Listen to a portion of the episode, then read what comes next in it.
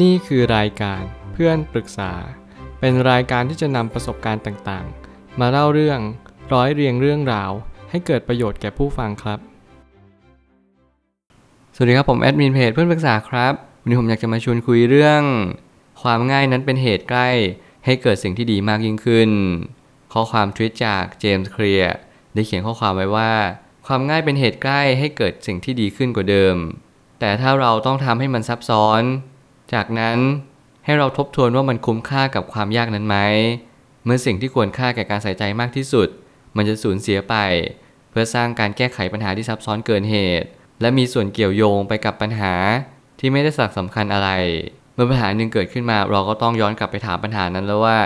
มันเกิดขึ้นมาได้เพราะอะไร และเราสามารถจะแก้ไขมันได้ไหมและถ้ามันยากเกินไป เราจะสามารถแก้ไขมันโดยวิธีใดกันแน่ ถ้าเกิดสมมุติเราไม่สามารถแก้ไขมันได้เลย เราปล่อยวางได้ไหม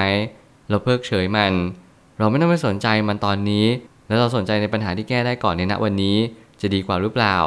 เมื่อไหร่ก็ตามที่เราตั้งคำถามขึ้นมา แล้วเราก็ค่อยๆ หาคำตอบว่าชีวิตนี้มันมีสิ่งมากมาย ที่กำลังรอเราอยู่ ที่กำลังให้เราไปแก้ไขมัน แต่ถ้าเราไปมัวคุ้นคิดในเรื่องของปัญหาที่แก้ไม่ได้ในณวันนี้ หรือปัญหาที่มันซับซ้อนเกินเหตุเราจะรู้ได้อย่างไรว่า มันจะคุ้มค่ากับความยากของมัน ถ้าเกิดสมมติมันไม่คุ้มค่าเลย นั่นแหละจึงเป็นเหตุผลว่าเรากำลังใช้เวลาอย่างผิดวิธี ผมเน้นย้ำเสมอว่าทรัพยากรที่มีค่ามากที่สุดบนโลกคือเวลา และอัญมณีที่มีค่ามากที่สุดคือปัญญา ถ้าเราเรียนรู้สองสิ่งนี้ชีวิตเราจะมีความสุขมากยิ่งขึ้น และนี่แหละเป็นวิธีเดียวที่เราจะสามารถหาความสุขได้โดยง่ายที่สุด นั่นคือการที่เราสังเกตชีวิตว่าชีวิตนั้นมีอะไรที่ต้องทำบ้าง แล้ววันนี้เราทำให้ดีสุดแล้วหรือยัง ผมไม่ตั้งคำถามขึ้นมาว่า ในความเป็นจริงแล้วปัญหามันมีของมันอย่างนั้น บางปัญหาแก้ยากก็จริง แต่ไม่ถึงขั้นต้องแก้ไขด้วยวิธีการที่ซับซ้อน ถ้าเกิดสมมติเราแก้ไขวิธีการซับซ้อนในทุก ๆ เรื่องเลย นั่นจะหมายความว่าเราไม่สามารถแก้ไขปัญหาได้จริง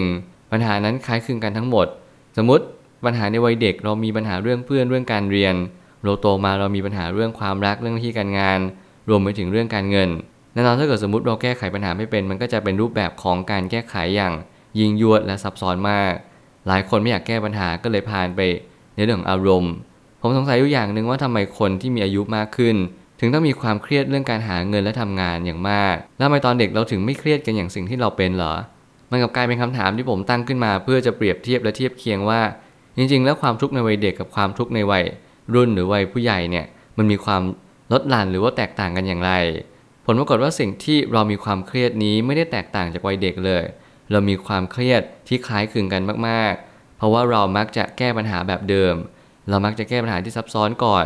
และเรามักจะพยายามคุ้นคิดในเรื่องของปัญหาเดิมๆตลอดเวลา อย่างเช่นเราไม่มีเงินเราก็จะคิดแต่ว่าทำไมเราถึงไม่มีเงิน และเราจะทำอย่างไรให้มีเงิน โดยที่เราไม่ได้ขวนขวายอย่างแท้จริงแทนที่เราจะไปตั้งคำถามเลยว่า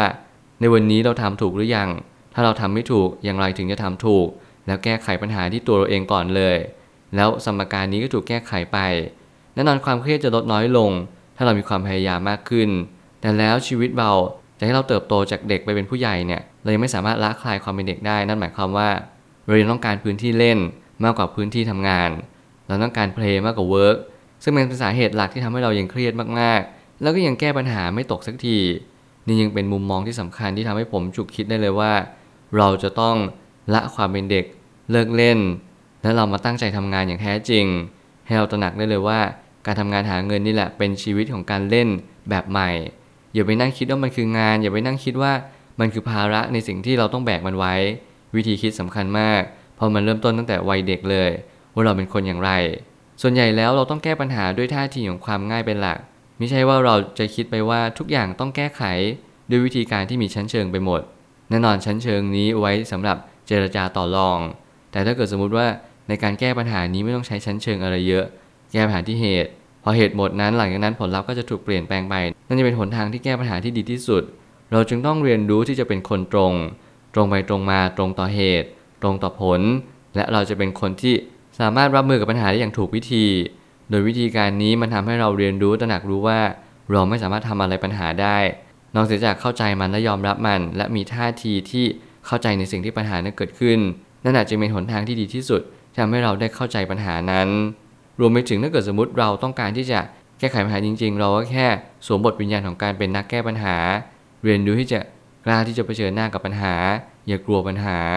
นี่ยังเป็นทักษะที่อย่างที่ผมบอกเลยเน้นย้ำว่ามันฝึกฝนตั้งแต่เด็ก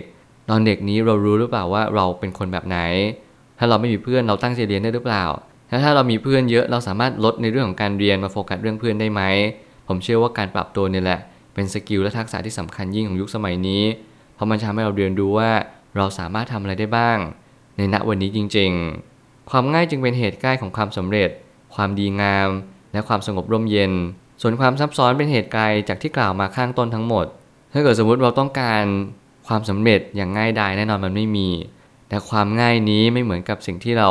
ใช้ชีวิตอย่างง่าย ๆ นั่นหมายความว่าความง่ายนี้ ผมอยากให้ทุกคนมองในจุดที่ว่าเราสามารถฝึกฝนที่จะให้สมการนี้มันง่าย แต่เราทำสมการนี้อย่างต่อเนื่อง สมมุติว่าชีวิตเนี่ยมันกำลังมายื่นบททดสอบอย่างเช่น ความสำเร็จมาให้กับเราความสัมพันธ์ที่ดีรวมไปถึงเวลาที่มีคุณค่ามากขึ้น แล้วโจทย์มันง่ายมากก็คือ เรียนรู้หาข้อมูล สอบทานข้อมูลนั้น และนำไปใช้อย่างต่อเนื่อง เรามีแค่ 3 วิธีคือหาข้อมูล สอบทานข้อมูลและนำไปใช้อย่างต่อเนื่อง แต่เราทำกันได้หรือเปล่า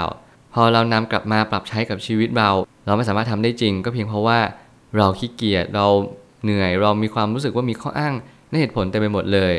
โดยที่เราไม่เคยรู้มาก่อนว่า จริง ๆ แล้วความสำเร็จนี้มีโจทย์ที่ไม่ได้ยากขนาดนั้น เพียงแต่โจทย์นี้มันต้องอิงอาศัยความอดทน มีวินัย และเวลาอย่างยิ่ง และเราไม่สามารถประคับประคอง 3 สิ่งนี้ได้อีก เราก็จะไม่สามารถทำสามสิ่งที่นำไปซึ่งความสำเร็จได้เลยบางทีชีวิตมันก็เป็นเหมือนสิ่งที่ยาก แต่มันก็ประกอบไปด้วยความง่ายเหมือนกัน ความง่ายที่นี้คือทำต่อเนื่องอย่างสิ่งที่ควรจะเป็นเท่านั้นก็พอแล้วไม่ต้องทำอะไรอีก ถ้าเกิดสมมติเราไปทำในสิ่งที่โอ้โห มีชั้นเชิง มีความสับซับซ้อนเยอะ มันทำให้เราท้อไปตั้งแต่แรก ๆ แต่จริงๆชีวิตมันก็ไม่ใช่เป็นสิ่งที่ยาก เพียงแต่เวลาเราทำไปแล้ว มันยังไม่แสดงผลทันทีทันใด มันต้องรอเวลา และเวลานี่แหละเป็นตัวปัจจัยที่สำคัญที่สุดที่ทำให้เราได้ท้อแท้และสิ้นหวังอย่างง่ายดายและเป็นศัตรูอันฉกาจเลยที่ทำให้เรารู้สึกสิ้นหวังและรู้สึกว่าคนอื่นเขาทำแบบนี้ทำไมเขาง่ายจังเลย เวลาทำนี้ทำไมรู้สึกมันยากมากๆเลย พอเรามีความคิดแบบนี้บ่อยๆ เราจะท้อแท้และสิ้นหวังง่ายกว่าเดิม มันจึงมีเหตุผลว่าเราต้องหาข้อมูลให้ถูก และอย่าลืมสอบทานตัวเองจริง ๆ ว่าเราเหมาะกับอาชีพใด และเราควรจะมีเงินเท่าไหร่ ในบัญชีในณสิ้นเดือน เมื่อเราตีความคำว่าง่าย แบบตรงไปตรงมา เราจะค้นพบว่าความง่ายนี้ไม่ได้หมายถึงความมักง่าย หรือทำอะไรส่งเดช แต่มันคือการคิดแบบเหตุกับผล ผมเชื่อว่าความง่ายนี้มันหมายความว่าเราคิดแบบเหตุกับผลเลย เรามองไปที่เหตุ เหตุนั้นเป็นอย่างไรทำไมเราถึงมีปัญหาแบบนี้ สมมุติเราอยู่ในวัยเรียนอยู่ เรากำลังมีครูที่กำลังดุด่าว่าเรา เราดูที่เหตุสิว่ามันเป็นเพราะเราหรือเปล่า มองที่ตรงนี้ก่อน อย่าไปมองว่าโอ้โหทำไมครูต้องด่าว่าเราเนี่ย เราเป็นคนแบบนี้เราไม่ผิดนะ นูนนี่นั่นไปฟ้องแม่แม่มา เข้าห้องปกครองมาตำหนิครูตำหนิอาจารย์ว่าทำไมถึงว่าลูกแบบนี้ สิ่งอันนี้มันก็กลายเป็นว่าเราไม่ได้แก้ที่เหตุเลยเราแก้ที่ผลอย่างเดียว ถ้าเรารู้แล้วว่าสมมติครูเขาชอบด่าว่าเราจริง แล้วเราก็ไม่ได้ผิด แน่นอนมันก็มีสองทางเลือกก็คือฟ้องแม่หรือว่าแก้ปัญหาที่ใจเรา เมื่อเรารู้อยู่แก่ใจอยู่แล้วว่าเราไม่ใช่คนผิด เราก็แค่ปล่อยวางและวางเฉย แน่นอนชีวิตเรามันมีสองมุมเสมอ ทั้งผิดและถูก แต่มันไม่ได้หมายความว่าผิดและถูกเราต้องแก้ปัญหาแบบวิธีเดียวกัน เมื่อเราถูกเราจะแก้ปัญหาด้วยวิธีที่มีความใช้สติมากขึ้นใช้ปัญญามากขึ้น นี่จะเป็นการฝึกแก้ปัญหาที่ดีที่สุด ที่เราต้องเริ่มตั้งแต่เด็กๆเลย ไม่ใช่ไปเริ่มตอนแก่ตัวลงไปแล้วเพราะมันสายเกินไปจริง ๆ พอเราแก้ที่เหตุผลจะตามมา แล้วพอผลที่ตามมานั้น มันสอดรับกับสิ่งที่เรารู้สึกที่มันดีมากขึ้นเราก็แค่แก้ที่เหตุไปเรื่อยๆ แบบนี้นี่แหละมันจะฝึกฝนที่ทำให้เราแก้ปัญหาอย่างตรงจุดและถูกวิธี สุดท้ายนี้ทั้งนี้ความซับซ้อนของปัญหาคือเรามักจะคิดว่ามันจะต้องแก้แบบนั้นแบบนี้ทว่าปัญหามักจะถูกแก้ที่เหตุเท่านั้น ไม่จำเป็นต้องไปคิดเยอะแยะในเรื่องของผลลัพธ์ มีผู้คนมากมายที่สนใจแค่ผลลัพธ์ ไม่สนใจวิธีการหรือกระบวนการสร้างอะไรเลย นี่เป็นความผิดมหันต์มาก ๆ ที่ทำให้เราไม่เคยรับรู้อะไรเลยว่า ผลลัพธ์นี้มันอาจจะเกิดขึ้นได้ก็จริง มันอาจจะเป็นการดัดแปลง ปรับปรุงเสริมแต่งอะไรเต็มไปหมดเลย แต่เราไม่เคยเข้าใจเหตุ เราไม่เคยรู้ว่าเหตุที่ดีคืออะไร เราพยายามขย e งพยายามทำสิ่งทุกอย่างให้ผลลัพธ์นั้นเกิดขึ้น โดยทุกๆวิถีทางอย่างเช่น ขโมยโกง